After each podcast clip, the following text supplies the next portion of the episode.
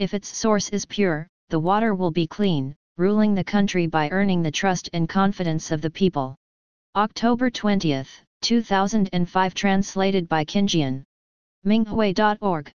In the early years of the Zhenguan period, AD 627 to 647, in the Tang dynasty, someone submitted an appeal to request the emperor to eliminate obsequious courtiers. The Taizong emperor's response to this was, I consider the officials I have assigned to be able and virtuous courtiers. How can you tell which courtiers are obsequious? The person who submitted the appeal said, I, your majesty's subject, cannot tell who is an obsequious courtier because I'm living among ordinary people. Your majesty, please test the courtiers by pretending that you are angry. Anyone who is not intimated by your thundering anger and who still holds his ground is a man of uprightness. Anyone who plays along with or flatters you is an obsequious courtier. The Taizong emperor said to Feng Dai, whether the running water is clean or filthy is determined by the source of the water. The ruler is the source of the government and people are like the water.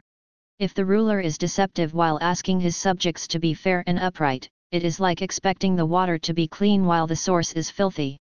This does not make sense.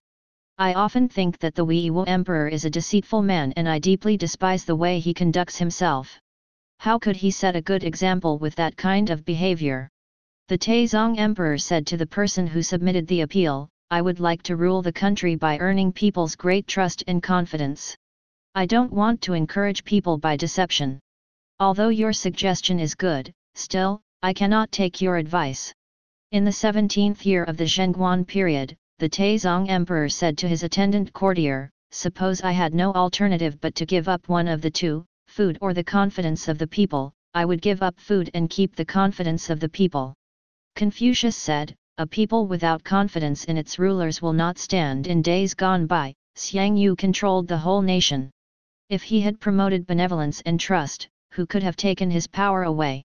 His courtier replied, Benevolence, righteousness, propriety, wisdom and honesty or trust are the five common ethics, and each is indispensable. You'll be greatly benefited if you try your best to follow these. The Zhou emperor of the Yin dynasty often despised and ridiculed the five common ethics.